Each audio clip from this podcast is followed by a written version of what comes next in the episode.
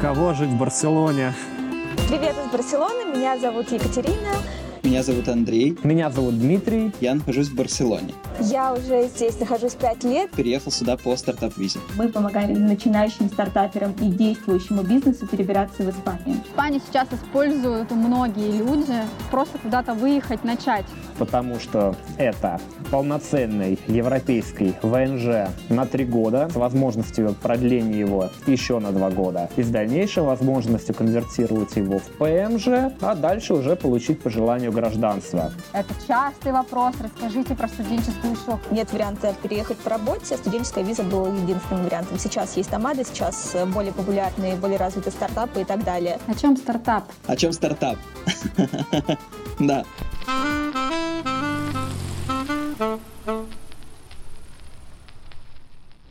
На самом деле очень интересная история. У меня с Испанией любовь уже, наверное, лет 7. В первый раз я здесь очутилась э, 11 лет назад, но 7 лет назад я приехала в Мадрид совершенно случайно, одна и влюбилась абсолютно в город. А было это в ноябре 16 года, в октябре 17 я приехала уже сюда на три месяца. Это был такой тестовый заход. Я не была уверена, захочу ли я оставаться, получится ли здесь вообще что-то, потому что я приехала одна, без языка, без документов, собственно, по туристической визе. И как ты выкручивалась? Да, да, да. Это был, наверное, такой первый шок, потому что я была уверена, что приехав куда-то с английским, это будет сильно способствовать поиске работы и вообще в целом в жизни. И вуаля, Испания не говорит говорит по-английски. Все по-испански, э, блин, говорят, по-каталански. А как ты обходишься без э, каталонского?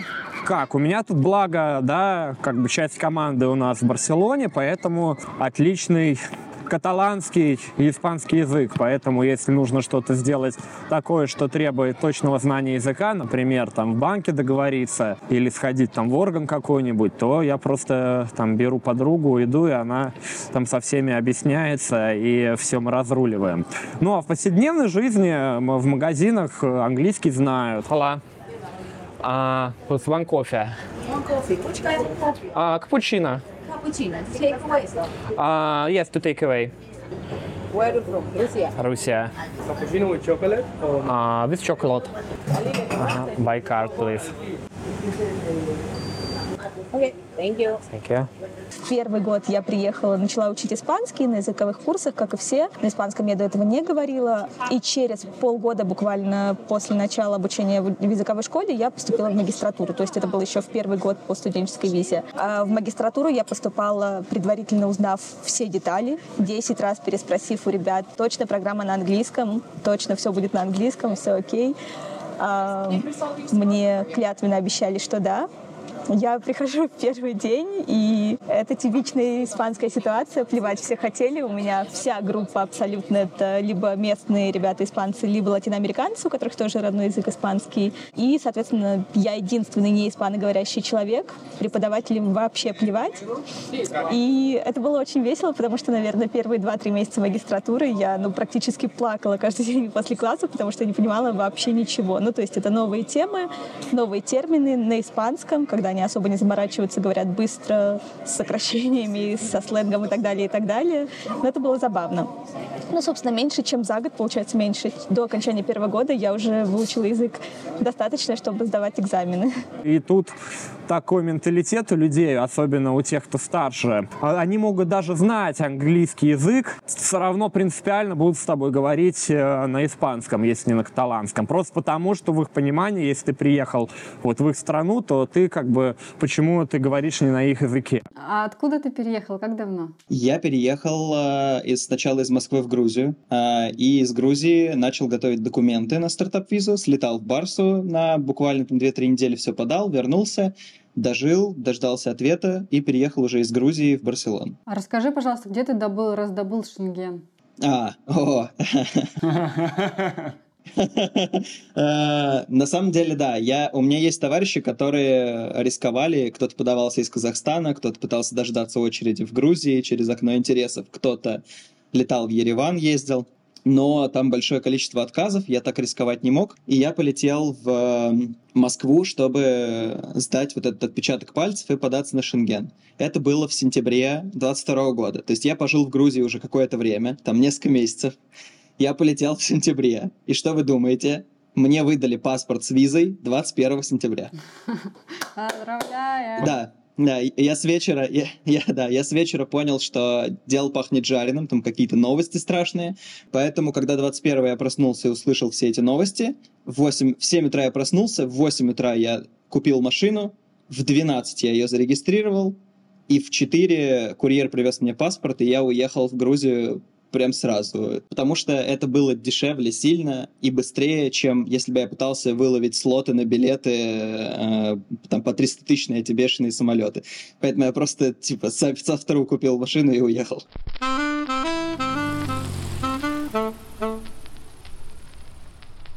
Переходим к стартапу. Хорошо. А, на какой стадии он должен быть, ну, какой готовности для того, чтобы уже его можно было, ну, презентовать туда? Все равно. Есть огромное количество компаний, в Барсе в том числе, которые там в пределах 2000 евро делают под тебя стартап с бизнес-планом, э, и ты получаешь ВНЖ на три года, и можешь дальше ничего с ним не делать. Э, можешь три года, у тебя даже отчетность налоговую никто не будет проверять, Единственное, как бы есть шанс отказа, потому что ну, надо выбирать хорошую компанию, которая либо впишет в уже имеющийся какой-то стартап, там, по-моему, до пяти человек можно вписать. А, тогда у меня так, таких два вопроса со звездочкой. Вопрос первый со звездочкой. Если два кофаундера — это муж и жена? Да и нет. Официально можно, а неофициально это нежелательно. Муж и жена — это большие риски. Если мы говорим о том, что в проекте в целом члены семьи, пожалуйста, брат, сестра, мать, отец, кто угодно. Муж и жена — это риски того, что вы поссоритесь, разойдетесь и проект никуда не сдвинется. Тогда к рискам, теперь действительно насущным рискам, что действительно пугает. Допустим, у нас есть проект, мы его вдвоем, мы знаем, что мы его потянем. Меня, допустим, нельзя записывать, но ему нужно найти второго кофаундера, который а, подойдет, чтобы проект выглядел более ликвидно. А я боюсь этого кофаундера. Если он не будет ничего делать, он пришел туда ради карточки ВНЖ, а потом, допустим, через три года мой проект поднимает инвестиции и так далее, начинает зарабатывать прибыль, он такой приходит, о, я вспомнил, я, я же кофаундер. Вот что действительно волнует. Какие риски, насколько мы действительно сплочены с этим проектом. Э, кофаундеры вообще никак не связаны между собой с точки зрения э, юридической именно. Безусловно, вы подаетесь вместе, вас оценивают как кофаундеров в рамках проекта. На этом основании вам выдают либо не выдают ВНЖ, но далее вы никак друг от друга не зависите. А более того, если мы говорим об этапах после уже э, получения резиденции, вы уже будете регистрировать юрлицо, делать первые шаги в бизнесе и так далее. И, соответственно, в момент регистрации юрлица вы же смотрите, кого вы вписываете действительно в собственники, в собственники, в директора и так далее, и так далее. И там этот кофаундер никак не фигурирует, поэтому прав у него никаких нет. То есть я имею право его уже в, в компанию не вписывать? Да, да, и это вполне ситуация нормальная, потому что помимо резиденции, если мы говорим просто об открытии стандартного бизнеса, мы понимаем, что на этапе идеи и старта вы можете быть сплоченной командой, а дальше что-то не поделили, где-то разошлись, и в целом бизнес вы можете строить отдельно. То есть это стандартная ситуация. Мы, в свою очередь, не переживали, потому что у нас э, стартап уже был, уже мы работали два года, продавали устройства и подписки, и уже к тому моменту у нас там было семь стран, и уже юрлицо в Латвии и в Америке, и поэтому мы не переживали, мы никого не обманывали, у нас был четкий, понятный план, мы, мы ему следовали. О чем стартап? О чем стартап? Да.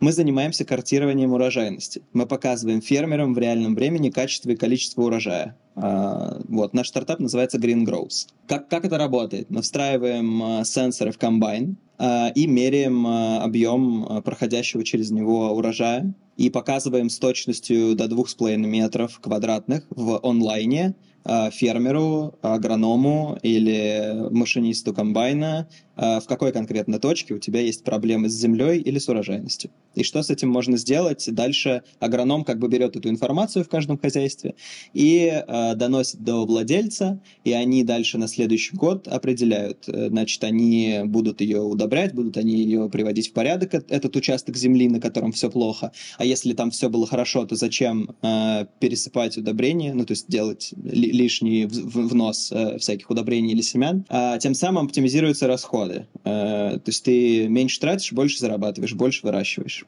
А есть на рынке еще, например, такие же компании? Были ли для вас... Ну, вообще, откуда вы взяли эту идею? А, вот. Есть что-то такое похожее вообще в мире уже? Или вы полностью инновационный проект, все придумали сами, там, не знаю, разработали софт? Насколько вы инновационны? Мы достаточно инновационны для того, чтобы быть инновационным стартапом, но э, если быть э, как бы честным, то картирование урожайности, в принципе, существует уже, наверное, порядка 20 лет.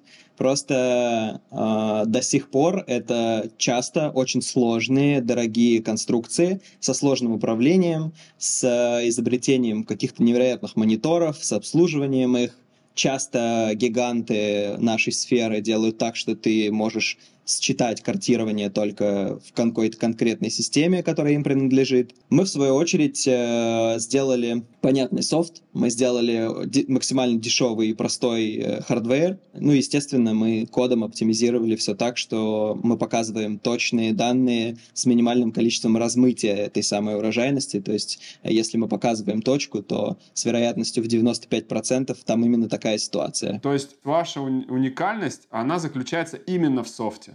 Конечно, да, это наша как бы первоочередная цель. Дальше мы будем превращать это в суперап с множеством функций на основе этого софта. Как бы мы начали с комбайнов, потому что мы э, понимаем эту сферу, потому что у нас есть люди в команде, которые работали с этим. И мы круто сделали устройство для картирования урожайности через комбайн. Поэтому э, сейчас пока только это, но мы каждый день работаем над чем-то еще. Угу. У меня следующий вопрос. Смотри, а вы же там используете какие-то датчики, ну, которые показывают. Э, вы используете э, GPS, там, навигацию какую-то. То есть это сторонние производители. Ну, то есть ваш только софт. Не совсем так. Э, мы полностью разработали сами сенсоры, мы полностью разработали сами блок. Просто сделали его меньше, дешевле в производстве и проще в установке, и проще в обслуживании. Поэтому, безусловно, у нас есть какие-то готовые компоненты, например, антенны, GPS и GSM э, там, связи, 5G закупаем отдельно э, там, в Китае. Но э, блоки под электронику и сенсоры мы с нуля произвели в этом году сами. А, а вот слушай, сколько понадобилось э, ну, вот, э, времени, чтобы дорасти до так, ну, таких как бы результатов, которые вы сейчас получили? Да, я на самом деле пришел на довольно, ну как, на довольно поздней стадии в этот, в этот стартап. Я э, до этого 8 лет и до сих пор занимался металлообработкой с станками с ЧПУ, да, и мы делаем что-то полезное для людей из куска металла в количестве там тысяч штук. Поэтому я пришел в этот стартап на стадии, когда еще не было прототипа, но уже была идея, уже был частично написан софт, и виной всему э, два моих партнера, это Альфия и Евгений их зовут, Uh, Евгений с бэкграундом uh, в продукт-менеджменте, и он PhD по физике, и он в целом многое понимает и в оптимизации, и в технической части. И Альфия, она у нас uh, в роли коммерческого директора, Э, она до этого проработала 6 лет в аграрной компании, поэтому она представляла примерно э, боль э, фермеров, понимала, что с этим можно сделать, но не понимала, как это сделать э, физически. Поэтому она пришла, они, они с Женей уже были знакомы на тот момент, она пришла к Жене, а с Женей я был знаком посредством тусовки и общих друзей, и Женя знал, что у меня есть э, станки, и он пришел, сказал, а давай, э, мне нужны корпуса под электронику. Дальше я подумал, что можно сделать из этого чуть более глобальную историю, моих компетенций хватит, чтобы закрыть еще несколько направлений, и я предложил войти к ребятам в команду, Супер. Удивило, ну, парень из Москвы, такой хоп, аграрный. как попал-то туда? Да, ирония судьбы заключается в том, что я закончил э, Тимирязевскую сельскохозяйственную академию московскую, но, не, но совершенно не собирался использовать эти знания и э, как бы жизнь завернула все так, что я через, вело, через велоспорт и через велозапчасти, изготовление их и производство, потом превратил все это в бизнес по металлообработке, где после это вылилось все-таки в аграрную сферу. Очень интересно жизнь закручивает. А вот э, меня такой вопрос интересует. Э, Выбор, на самом деле, стартапов очень много. И тем более, например, с той же вашей тематикой, наверное, в Нидерланды было бы вообще логичнее, ну, казалось бы. Почему Испания? А, почему Испания? Ну, то есть популярные стартап-визы это у нас Испания, Португалия, Нидерланды, Франция. Я не знаю, к сожалению, э, не уточнял, рассматривали ли мы командой Нидерланды но мы точно рассматривали Португалию. Мы почти сразу собрали весь пакет документов и подались, подались на Португалию, да. И ждали от нее ответа три или четыре месяца, по-моему. И там э, в итоге пришел отказ с формулировкой, э, где написали, что мы уже заработали 300 тысяч долларов, и что у нас будет следующий год продаж, мы планируем там, типа, удвоить эту сумму. Э, но мы получили отказ по Э, ВНЖ с формулировкой «Мы не верим, что вы в следующем году заработаете 300 тысяч долларов». То есть они посмотрели на нашу первую цифру, почему-то не поверили. Ну, то есть то ли они не поняли, что мы уже как бы имеем эти цифры, там, то ли, то ли еще что. В целом, э, судя по чатикам, мы, естественно, когда изучали вопрос, сразу там и знакомых каких-то стали спрашивать, и в чатиках добавляться в разные. Э, в Португалии все довольно странно бюрократически. Они, правда, не особо вдаются в детали. Там больше настроением люди руководствуются и там что на завтрак съели прежде чем выдать тебе решение по ВНЖ. Вот. Поэтому мы отказались от Португалии, когда поняли, что, ну, как бы, да, мы можем сейчас там, понабрать еще справок, подготовиться и переподаться, и, возможно, нам повезет, и они посмотрят как-то более адекватно на нашу картину. А можем просто податься на Испанию и получить э, вид на жительство и переехать в Барселону. Пошли по пути наименьшего сопротивления. То есть мы поняли, что здесь есть шанс на успех высокий, почему бы и нет. А какие требования к фаундерам? А, что касается требований, любое физлицо возрастом от 18 лет может податься на стартап. Безусловно, вас как фаундера будут оценивать и будут смотреть, какое у вас образование, какой у вас опыт, релевантный или нет, и насколько вы вообще вписываетесь в этот стартап. Речь не идет о том, чтобы подтверждать это образование, например, или подтверждать опыт какими-то документами, но э, будут смотреть ваше резюме, ваше CV, э, будут смотреть описание фаундеров в целом, и то, чем вы будете заниматься. Что касается количества фаундеров, а, как правило, в проект вписывается по три фаундера. Делается это только с той точки зрения, что таким образом вы можете полностью закрыть потребности проекта. Соответственно, вы закрываете часть технологическую, в зависимости от проекта это может быть либо айтишник, может быть э, технолог, не знаю, сельского производства, опять же, сильно зависит от бизнеса. А, часть по бизнес-девелопменту, это может быть бездев, это может быть маркетолог, директор, который будет заниматься именно развитием бизнеса. И финансовую часть — это финдиректор, который имеет опыт в финансовой бухгалтерии. Если проект, безусловно, большой, можно вписать четыре фаундера, то есть кто-то еще будет заниматься, кто-то будет э, делить эту позицию с другим человеком, если эту, эту сторону нужно усилить. А как будет решаться, большой это проект или нет? Здесь нет строгих параметров, здесь вы уже решаете сами. Если вы в процессе написания проекта видите, что какая-то сторона требует наибольшей разработки, и в данном случае э, вам нужно усилить сторону IT, одного айтишника вам просто не хватит, чтобы воплотить в жизнь этот проект даже на старте. Ну, вписываем двух айтишников, в целом это никак не помешает. Какими требованиями мы должны еще соблюдать? Как стартаперы. Помимо вот у нас есть идея или, допустим, действующий же бизнес, мы доказали инновационность, что еще нужно от нас? Помимо инновационности, основные критерии — это масштабируемость, потому что Испания в целом, испанское правительство поставило себе цель к 2030 году вывести Испанию на номер один мирового рынка по стартапам. Сейчас их теснит Германия, Франция. То есть мы хотим, конечно, занять нашу нишу и вырастить единорогов э, стать инновационной площадкой номер один. Соответственно, необходимо доказать, что проект имеет право на жизнь и имеет потенциал масштабируемости. Это выход на другие рынки, на другие страны, а, масштабируемость на территории Испании в том числе, то есть что у вас есть возможность роста, потенциал роста.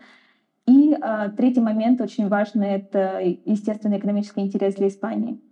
В данном случае рассматривается тот интерес, то есть то, что вы можете привнести в экономику Испании, та прибыль, которую вы можете здесь сделать, те рабочие места, которые вы можете создать, и в целом, чем вы можете быть полезны для экономики внутри страны, потому что первый шаг стартапа, безусловно, это создание внутри страны и далее уже выход на международные площадки.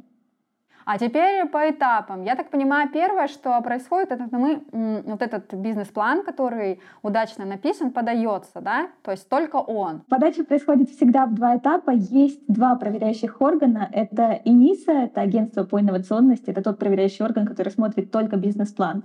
Ему не важно, что у вас, какой у вас паспорт, какие у вас данные. В целом вы загружаете свой бизнес-план, э, фамилию, имя и номер удостоверения иностранца, так называемый НИИ.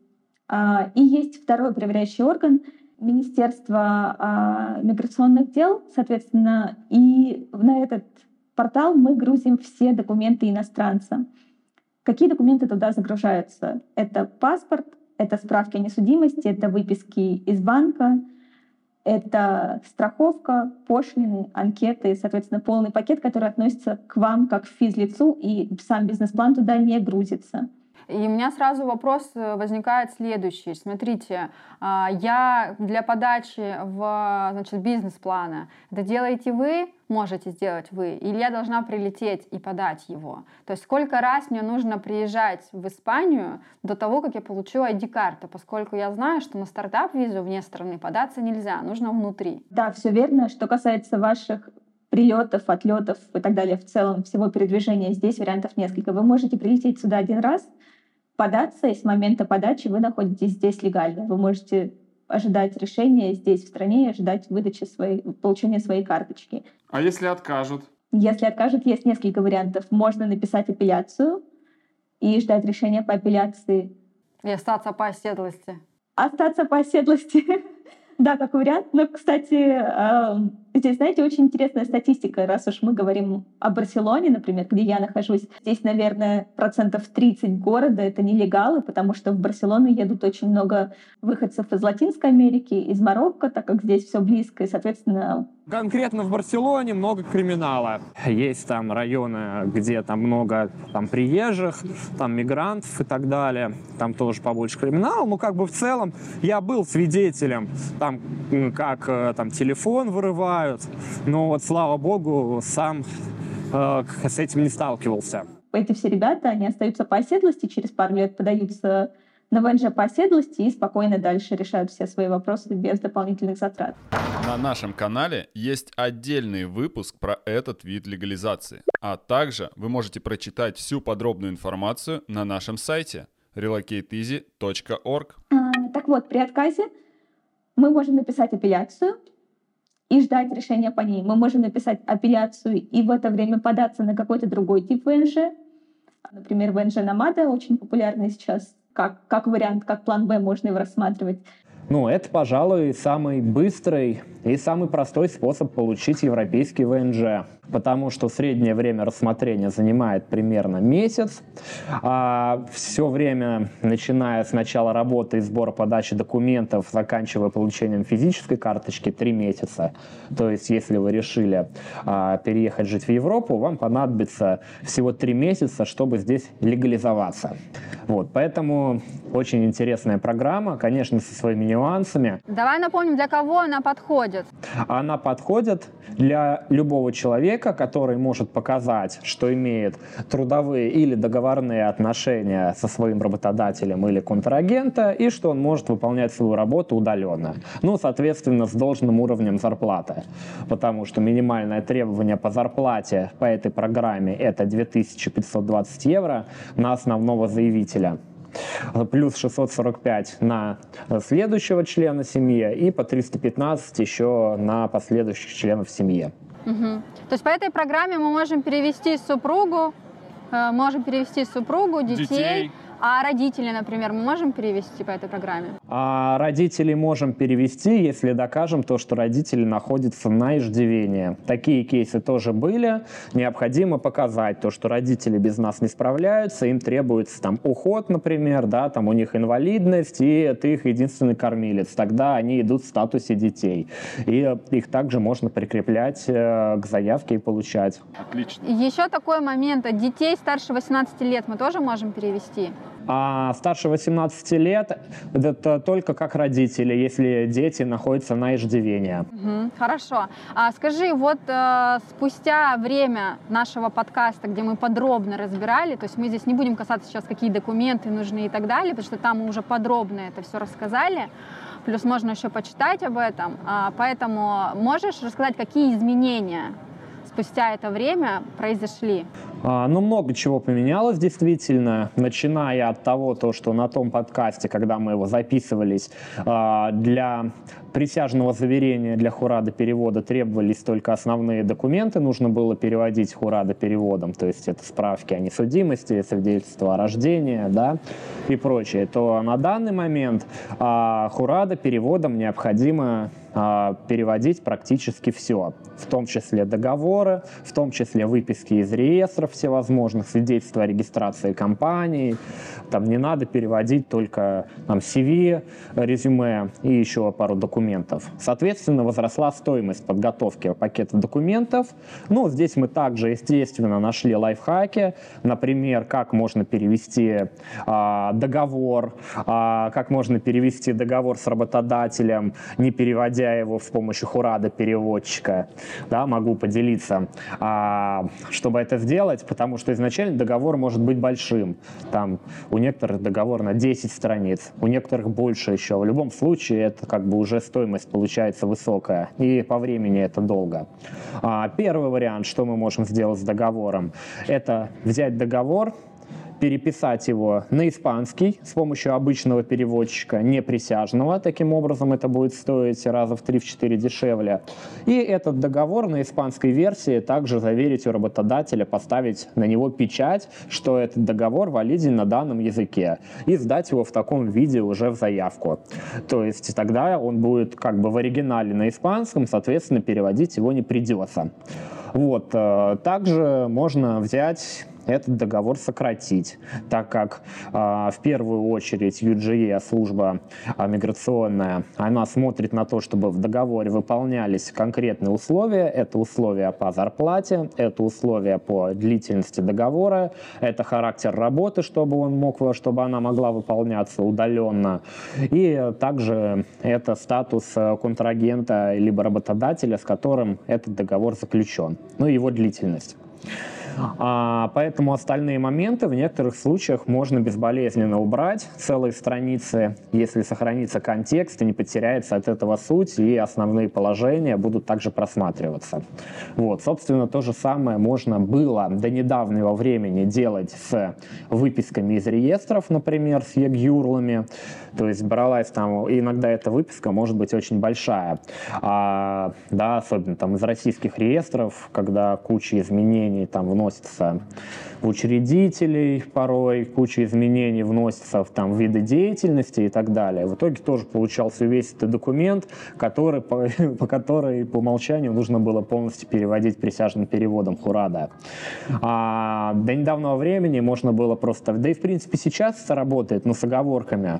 Можно опять-таки взять и страницы, которые не несут полезной информации для испанских чиновников, просто убрать и перевести только то, где будет указано, что эта компания существует, исправно платит налоги, а, работает по сей день, и выписка свежая. Вот. Сейчас мы наблюдаем интересную, недавно стали наблюдать интересную такую тенденцию. Скорее всего, появился новый сотрудник в UGE, точнее, не скорее всего, он там точно появился. И стали приходить очень странные дозапросы. Потребовали апостиль на ЕГЮРЛы и на выписке регистрации компаний. То есть пришел до запроса, постелируйте, пожалуйста, выписку о компанию. На запрос отводится 10 дней на реагирование, а потом дело убирается в архив. Это будет не отказ окончательный, если не уложился в срок, но потом его из архива доставать, писать апелляцию. Эта история растягивается на 3 месяца примерно, еще дополнительно. Вот, и самая засада с апостилями в том, то, что если такой запрос придет на там, дубайскую компанию, на дубайскую выписку, то там этот процесс, он э, не прямой, не очевидный, довольно дорогой. А это происходит эпизодически. То есть, да, это такая рулетка. Если это попадет к адекватному чиновнику, все, кейс одобрят без проблем, никаких апостилей на ЕГЮРЛ не потребуют. Но есть вероятность, то, что потребует апостилированные там, свидетельства о регистрации. Какие еще были изменения за это время? А, увеличивается в целом строгость, э, строгость проверки. Какие-то вещи, которые проходили раньше, не проходят. Например, раньше была рабочая ситуация, когда можно было поставить а, доход ниже, чем ниже порогового, но при этом показать средства на банковском счете. И иногда такие кейсы проходили. Мы сразу же говорили то, что этим не надо этим, это делать. Мы, мы сразу же, у нас строгое требование, чтобы в договоре была именно та сумма, которая заявлена официально. Но раньше у некоторых проходили кейсы, когда не добиралась сумма основная а, и показывали накопление на счете. Сейчас это уже не проходит 100%. Все такие кейсы, мы видим тоже рынок, все такие кейсы отбиваются. Повысилось требование к качеству кейса и всякие фишки, которые, вот, про которые я говорил, которые раньше работали, сейчас уже либо не работают, либо работают уже с большим трудом. У нас просто, да, есть еще один вопрос. Не знаю, может, ты слышал, частый вопрос стал у ребят возникать. Это вот, например, оно же ВНЖ дается на три года, и, например, показывает контракт с российской компанией, допустим, да, ему сейчас хватает этого дохода, потом, не знаю, курс валют, э, потерял работу, а он как бы заявил этот доход, не, отозву, не отзовут ли ВНЖ, если у него снизится доход? Не отзовут 100%, но а, при продлении а, могут возникнуть вопросы и, возможно, не продлят. Здесь сразу же скажу, есть еще один лайфхак, очень интересный, внимательно слушайте. А, да, Digital Nomad многих отпугивает тем, то, что у него для многих очень завышенная планка для доходов. Но через год после получения данного ВНЖ можно конвертировать его в другой тип ВНЖ, у которого нету планки по доходов минимальной. Например, ВНЖ по аутонома, на основании того, что ты открыл ИП в Испании и ведешь бизнес в Испании. А у этого ВНЖ в принципе, срок, на срок он будет даваться, если во время действия Digital Nomad поменяешь, то он будет даваться настолько же, насколько дали Digital Nomad, также с возможностью продления на тот же срок, а, но при этом не будет минимальной планки по доходу. Поэтому, соответственно, тоже как вариант можно рассматривать оптимизацией. Это отличный лайфхак. А еще скажи мне, знаешь, еще какой момент э, интересен сейчас стал? Вот мы с тобой записывались, когда тогда был курс поинтереснее, ныне сейчас. По какому курсу сейчас считают вот этот доход? Официально смотрят по ЕЦБ, по курсу Европейского центрального банка. А практически всегда проходят кейсы, когда курс указывается биржевой. И в договоре приписка то, что биржевой курс на такую-то дату. Это сейчас проходит. Но официальные требования это ЕЦБ. Мы не знаем, какое настроение будет у проверяющего у чиновника. Соответственно, в наших интересах сделать все так, чтобы оставить как можно меньше слабых мест, на которые можно надавить. Это значит, мы должны все свести к курсу ЕЦБ, чтобы просто перестраховаться. А напомню глубину, э, сколько глубину назад, сколько э, выписка. Должен, выписка полгода, три месяца, просто вот этот момент забыла уже. Три месяца а, при, да, при подаче требуется выписка из банка за последние три месяца с поступлениями по контракту, чтобы были видны поступления по контракту. И вот эти три месяца будут высчитываться по курсу ЕЦБ э, на какую дату? На подачу или как?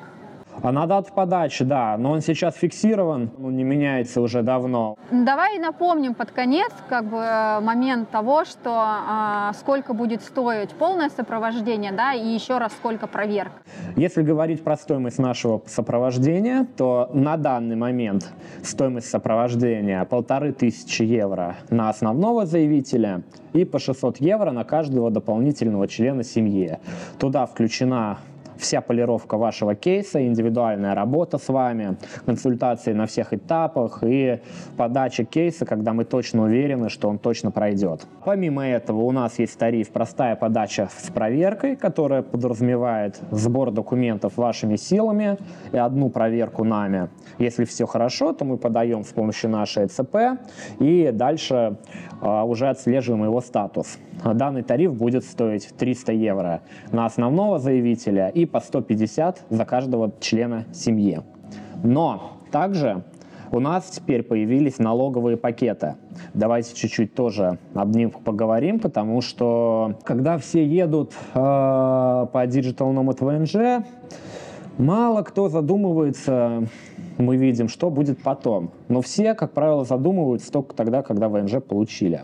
А ведь в Испании система, испанская система налогообложения считается, во-первых, одной из самых сложных в Европе, во-вторых, испанская налоговая считается одной из самых мерзких в Европе, точнее, самая мерзкая в Европе. А разбираться в испанских э, системах, э, как где зарегистрироваться и, в принципе, как вот всю эту инфраструктуру поднять, тоже это довольно большой геморрой. Мы вот лично на своем опыте все проходили, чтобы понять, что это геморрой и предоставить эту услугу. Это нужный был этап. Поэтому у нас доступны налоговые консультации и ведение и регистрация вас во все возможных налоговых органов.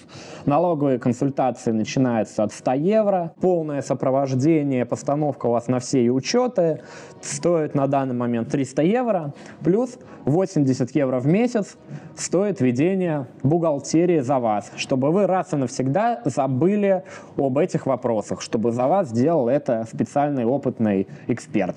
Но это все о грустном, как бы. На самом деле здесь очень много плюсов. Здесь э, вот этот вот размеренный такой спокойный темп жизни, знаете, он очень подкупает. И в конце концов э, ты, ну как сказать, ты к этому адаптируешься. И, например, вот ко мне друзья из Москвы прилетают, я им первую неделю говорю, тише, тише, помедленнее, успокойся, ты, ты в Испании. А они, да, они, а, они да, на суете такие, все что-то куда-то бегут. Там мы сели, еду заказываем э, в ресторане, там официанты, ну, они дольше, чем в Москве, естественно. И они начинают все поголовно, вот, спроси, где наша еда, что мы так долго ждем.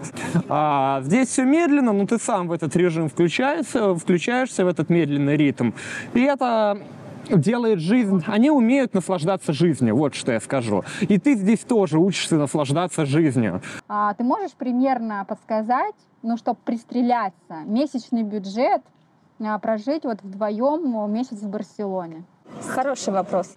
Такой сложный, но хоть немножко пристреляться. Да. Без вечеринок. Ну нет, это, это тогда не в Испанию, так нельзя. Какой стиль жизни тогда?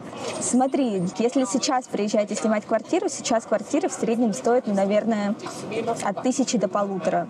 То есть, условно, пару лет назад до тысячи ты спокойно мог найти двушку и трешку, сейчас меньше тысячи, наверное, рассчитывать в целом не стоит. Плюс коммуналка, это газ, либо электричество и свет, э, и вода, ну, евро еще 200. Я округляю сильно, но тем не менее. Супермаркет — это самое дешевое, что есть, потому что в целом в супермаркете можно набрать всего и, не знаю, евро 400-500, наверное, в месяц на еду из супермаркета этого достаточно, потому что средние цены, ну, там, упаковка яиц 12 штук, это 2-2,5 евро. О, молоко. 1,24 евро килограмм курицы, ну, филе я имею в виду, ну, наверное, евро 5-6. Ну, то есть в целом это все недорого, ну, мясо плюс-минус. Мясо сколько стоит? Ну, вот колбаса стоит 2,49, хамон 4,59, сыр стоит а, тоже 2,49. Вот, вот мои любимые йогурты стоят 1,59, вот вкусный йогурт. Вот пицца замороженная, вот я такую люблю. Она вот стоит 3,19. Угу. Ну, собственно говоря, в принципе, сносно по продуктам. Выжить можно. Да, вполне. Поэтому э, проезд тоже зависит от того, надо ли вообще куда-то ездить или нет. Э, опять же, я из Питера, я привыкла к большим расстояниям, и тут я предпочитаю здесь вообще пешком передвигаться потому что в целом все близко. А проехаться, если просто карту прикладывать, то 2 евро стоит. Оно есть э, проездные, например, у меня T-mobilitat, еще у меня тариф для молодых, а он стоит Сейчас скажу, чтобы не соврать. По-моему, 30 евро. Я его брал на 3 месяца безлимит. А машину посуточно я еще не арендовал здесь. Э, да, в основном там на общественном транспорте, на такси катался. А, ну вообще что про машину? Тут есть история с правами, то, что вы по русским международным правам только сможете первые полгода ездить после получения ВНЖ. Потом вам их нужно будет конвертировать в европейские. Да, если вы их конвертируете в Испании, вам необходимо будет заново сдать экзамен в автошколе.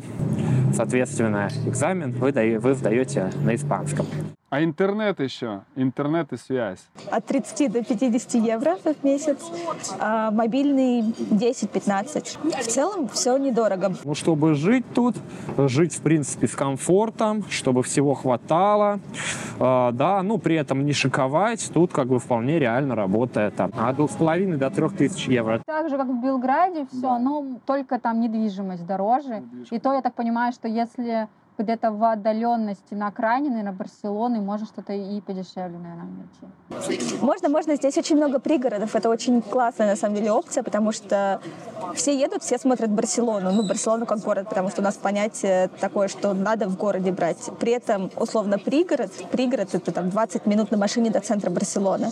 Но это пригород, это по факту, да, считается, ну, то есть та же провинция, но пригород либо другой город.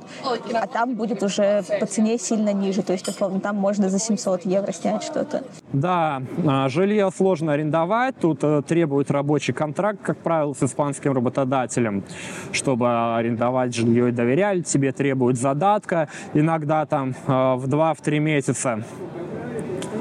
Поэтому да, жильем здесь как бы... Не, есть тоже свои лайфхаки, конечно же. Ты уже в Барселоне явно где-то живешь. Как прошел поиск у тебя жилья? И что тебе для этого было нужно? И как долго ты уговаривал собственника взять тебя к себе домой?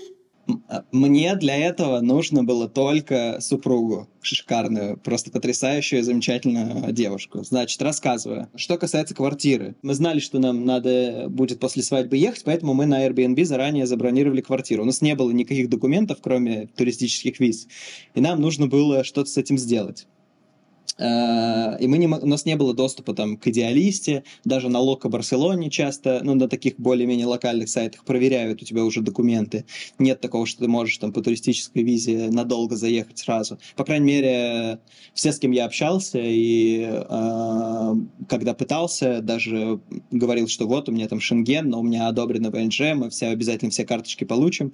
Очень тяжело, в основном отказывали. Вот. Ну, еще был пик сезона, все было на расхват, были очень дорогие квартиры, их было мало. В общем, нам подвернулся на Airbnb вариант за более-менее вменяемые деньги в районе метро Параллель. Мы заехали туда.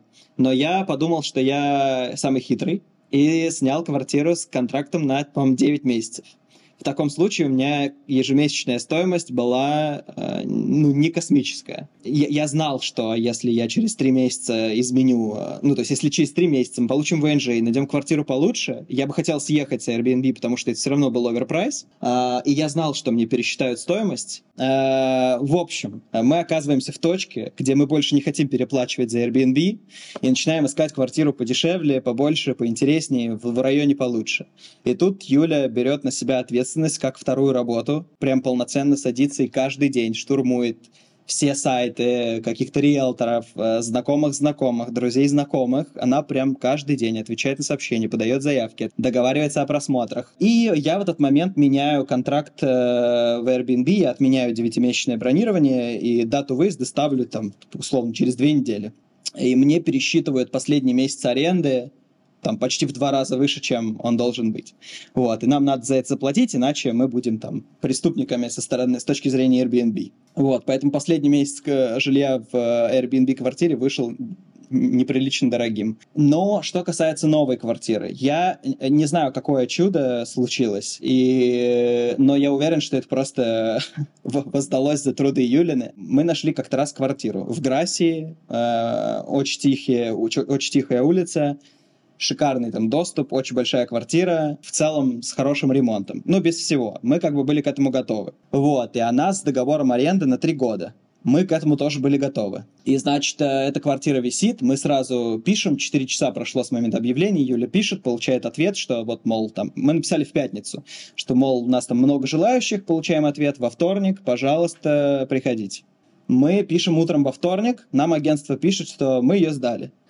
Мы расстроились но не бросили попытки найти еще квартир. Ну и мы искали, искали, искали, искали. Через неделю я сижу, работаю. Юля забегает, говорит, ты не представляешь, что случилось. Я говорю, что случилось? Она говорит, эта квартира высветилась еще раз. Она говорит, я уже договорилась, через час мы должны быть там. Едем смотреть. Вот, и мы приехали. Как оказалось, значит, э, владелец квартиры подал э, объявление через агентство, что хочет э, сдать квартиру и указал, что обязательно на три года он хочет, чтобы она была сдана. А, и чтобы договор был тоже на три года. Тут есть два, два, два, значит, камня преткновения. Первое. Почему агентство очень любит договор на 11 месяцев? Потому что по испанскому закону, чтобы перезаключить договор, тебе снова нужно использовать это агентство и снова заплатить агентские. А если договор на три года, то платишь один раз, и договор на три года. А, это первый момент. И второй камень преткновения был, что у этого агентства было огромное количество желающих клиентов, которые приходили смотреть в квартиру, тратили время арендодателя, владельца квартиры каждый раз. И каждый раз вживую начинали торговаться. А может на годик, а может на полгода. Ну давайте там хотя бы на два года. И в момент, когда мы уже к нему приехали, а мы, как оказалось, приехали первые смотреть, он говорит, я просто устал всем подряд показывать эту квартиру бесцельно и решил, что сдам ее сам. А, значит, когда мы вышли из квартиры, там было еще четыре пары желающих. Уже ждали в очереди прямо у подъезда. А, мы вот так с Юлей вышли, друг на друга посмотрели, такие типа берем и мы и мы просто постучали в окно там условно попросили открыть нам открыли мы подозвали вот владельца Матиас его зовут мы говорим Матиас мы типа берем вообще что что надо делать? Давай сейчас документ подпишем деньги там все что угодно и э, почему чудо? Потому что нам досталась большая классная квартира с хорошими условиями, без, мало того, что, да, на три года, так а, еще и без агентских. То есть мы заплатили только два месяца жилья и, деп, а, а, и депозит, да, все. Сколько стоит? 1650. А сколько квадратных метров? 120, да, там две спальни, Э, одна спальня сразу с санузлом, вторая без, но есть гостевой санузел э, отдельно от спальни, есть рабочий кабинет, есть еще какой-то непонятный закуток, есть выход на террасу, не, она совершенно небольшая, но для того, чтобы там выпить кофе, более чем достаточно. Вот, и да, у нас там вся кухня упакована. То есть они нам, они нам не оставили фактически такую базовую мебель, ну там кроме двух шкафов. То есть мы купили там всякие кровати, комоды и прочее, вешалки там но там здорово была уже организована в стену вмонтирована гардеробная зона. И там э, была хорошо упакована кухня, а, и кладовая еще есть, там со всякими полочками для инструментов и прочего. Значит, э, стиралка, суши, стиральная машина, сушилка, всякие посудомойка какая-то огромная, духовка, микроволновка. В общем, все было упаковано, все свежее, хорошее, классное. А какие-то коммунальные сверху еще, да? Вы должны оплачивать? Да, мы должны. В среднем по палате вместе с интернетом получается порядка 150 евро максимум. А чем отапливаться? На самом деле, у нас тут такая, история произошла. Мы сначала заехали в квартиру на Airbnb, плюс 40 практически летом, а, в которой не было кондиционера, были только вентиляторы. А теперь мы заехали в квартиру перед зимой, в которой нет отопления. Поэтому это в целом карма нас преследует. Но э, что, там есть три кондиционера, которые могут работать на обогрев. И можно перед сном отапливать э, непосредственно спальню там чем-либо. Может быть, какой-то обогреватель мы докупим. Пока очень комфортно. Камина, в общем, нет, да? Нет, нет, к сожалению, нет. Но вы не знаете, сколько стоит такая квартира, если покупать? М-м, у нее есть минус. Это единственный минус из всех огромных, огромного количества плюсов, который у нас был. Она на первом этаже. Я уже понял, что вы постучались в окно не на третий этаж. Да, да, да, да, да. Я, нет, я так хотел снять эту квартиру, что аж допрыгнул. Значит, э, да, она на первом этаже. Э, я думаю, что в районе там, типа, 400-500, вот так. Мы изучали чуть-чуть вопрос, на самом деле, просто потому что мы там ну, не знаю почему, нам нравится думать о лучшей жизни каждый раз, поэтому мы немножко изучали вопрос при переезде, а что если мы там через 2-3 года захотим купить квартиру. Если же вы ищете для себя стабильную нишу для инвестиций, то мы рекомендуем присмотреться к покупке недвижимости на Северном Кипре, о котором у нас уже есть отдельный подробный выпуск на канале. А чтобы изучить этот остров вживую, вы всегда можете записаться на бесплатный трехдневный инфотур к спонсору нашего сегодняшнего выпуска Наталье Рей. Приглашаю вас приехать на бесплатный трехдневный инфотур. Наш трансфер уже встречает вас в аэропорту. Вы заселяетесь в один из лучших комплексов Северного Кипра на три дня. И тоже проживание мы вам организовываем бесплатно. И дальше в течение всех трех дней мы ездим, изучаем остров с разных сторон, ездим в разные локации, разные города, смотрим абсолютно разные объекты недвижимости именно под ваш индивидуальный запрос. Приезжайте на Северный Кипр, мы вас с удовольствием встретим и влюбим в этот прекрасный остров. Все ссылки вы найдете в описании. А вы как компания, где вы про- проживает ваша компания? В смысле, где вы работаете, офис арендовали? Да, это хороший вопрос. Мы пока его не изучали, потому что у нас здесь э, три человека пока из команды всего, и один из них работает из дома, он живет за пределами Барселоны. Это наш э, менеджер по продажам, он испанец. Мы специально искали испанца, потому что у нас э, большой испаноговорящий рынок, и нам это было важно. Вот, а в Барселоне три человека, и э, нам нет смысла иметь офис. Мы заключили контракт с э, Тех Барселона, который находится на Барселонете. Потрясный коворкинг, у меня к нему нет никаких вопросов, э, и это стоит 200 евро в месяц. Единственное, что договор можно заключить только юрлицо с юрлицом. То есть нельзя прийти как частник и купить пропуск в коворк. Ты должен э, заключить контракт как бизнес с Тех Барселоной, чтобы здесь быть. А, это за три места 200, то есть по 70 за место. Нет, нет, нет, нет, по 200 евро за место в месяц. А что тебе там нравится, расскажи. Преимущества. Пропиарим. Да, во- во-первых, здесь есть потрясающая терраса с видом на порт и море. И она, и в принципе, тех Барселон находится прямо возле моря. Во-вторых, здесь чисто, уютно, здесь отличный персонал, и здесь можно работать 24 на 7, и в выходные, а в Барсе это важно, потому что в Барсе очень часто выходные, вот, и да, поэтому здесь здорово в этом плане. А еще здесь огромная комьюнити стартаперская и разная айтишная. Здесь э, в целом очень много ребят, которые занимаются, э, у которых бизнес в сфере IT, конкретно в этом коворкинге, и очень часто проходят всякие метапы или конференции, на которых можно про себя рассказать, людей послушать, что-то интересное узнать, вот. Есть еще э, нетривиальный такой э, плюс, э, владелец э, самого популярного, ну, в, в Барселоне есть, в Испании есть пиво Эстрея Дем. И Эстрея — это очень популярное светлое пиво в Барселоне. Ну, прям невероятно популярное, там, наверное, топ-1. И владелец компании Дем — это сооснователь тех Барселоны. Поэтому каждый раз, когда здесь проходит какая-то тусовка, ребята приезжают с грузовиками этого светлого пива, да. Я, я хочу, чтобы зрители, глядя на мои щеки, не, не думали, что я взял этот коворкинг только из-за пива. Нет, просто ты из Грузии, только от хинкали, от хачапури оторвался. Я, я честно стараюсь. Я, я прям... Я, очень много спорта. Я стараюсь правильно есть. Но здесь э, у испанцев, как у французов, глютен is my life. Здесь вообще невозможно. А, Расскажи еще такой момент, сказал, что вы наняли менеджера испа- испанца, вот, то есть вы выходите на испанский рынок. Может, расскажешь вообще об, о Испании с точки зрения бизнеса, Бизнеса, да. отличий рынка? А, у нас, на самом деле, клиенты в Испании появились раньше, чем мы наняли э, продажника. Мы пе- первые продажи там сами делали без проблем.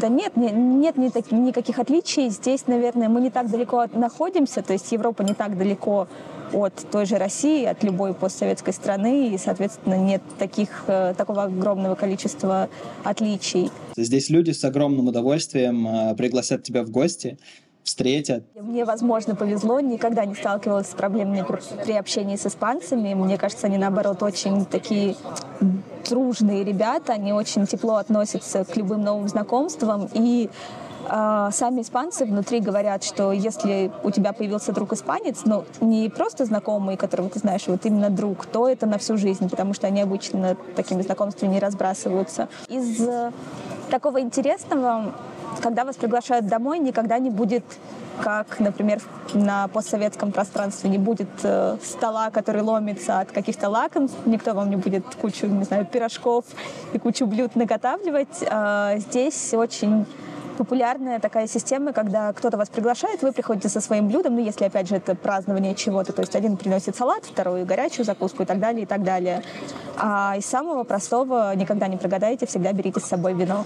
Если лень готовить, просто всегда приносите вино. В Испании стандартная тема, что девиз здесь «я работаю для того, чтобы э, э, жить, они живут для того, чтобы работать. Поэтому, когда есть какая-то сложность, которая требует лишнего затраченного рабочего времени, они стараются максимально ее откладывать на потом но из плюсов они не предъявляют тебе потом претензий. То есть они знают, что они сами откладывали это на, в долгий ящик, и то, что они не решили этот вопрос, значит, ну, значит, нам сегодня не повезло. Повезет в следующем году. Вот. Но к счастью, таких клиентов мало. То есть все-таки, если ты взаимодействуешь по бизнесу, я бы не сказал, что э, там с испанцами что-то не так. По крайней мере, в технической сфере. Люди, которые работают с комбайнами, они очень сильно, ну или вообще в агросфере, неважно, они очень сильно привязаны к сезону, э, и у них нет времени на лень и прокрастинацию. Скажи, пожалуйста, наверное, общее впечатление от Барселоны я не уверен, что Барселона это город, в котором я бы хотел продолжать жить прям уже заводя детей, покупая недвижимость, вот такая история. То есть, когда ты там стартапер, тебе, к счастью, не очень много лет, а я думаю, что мне не очень много лет, вот, ну ладно.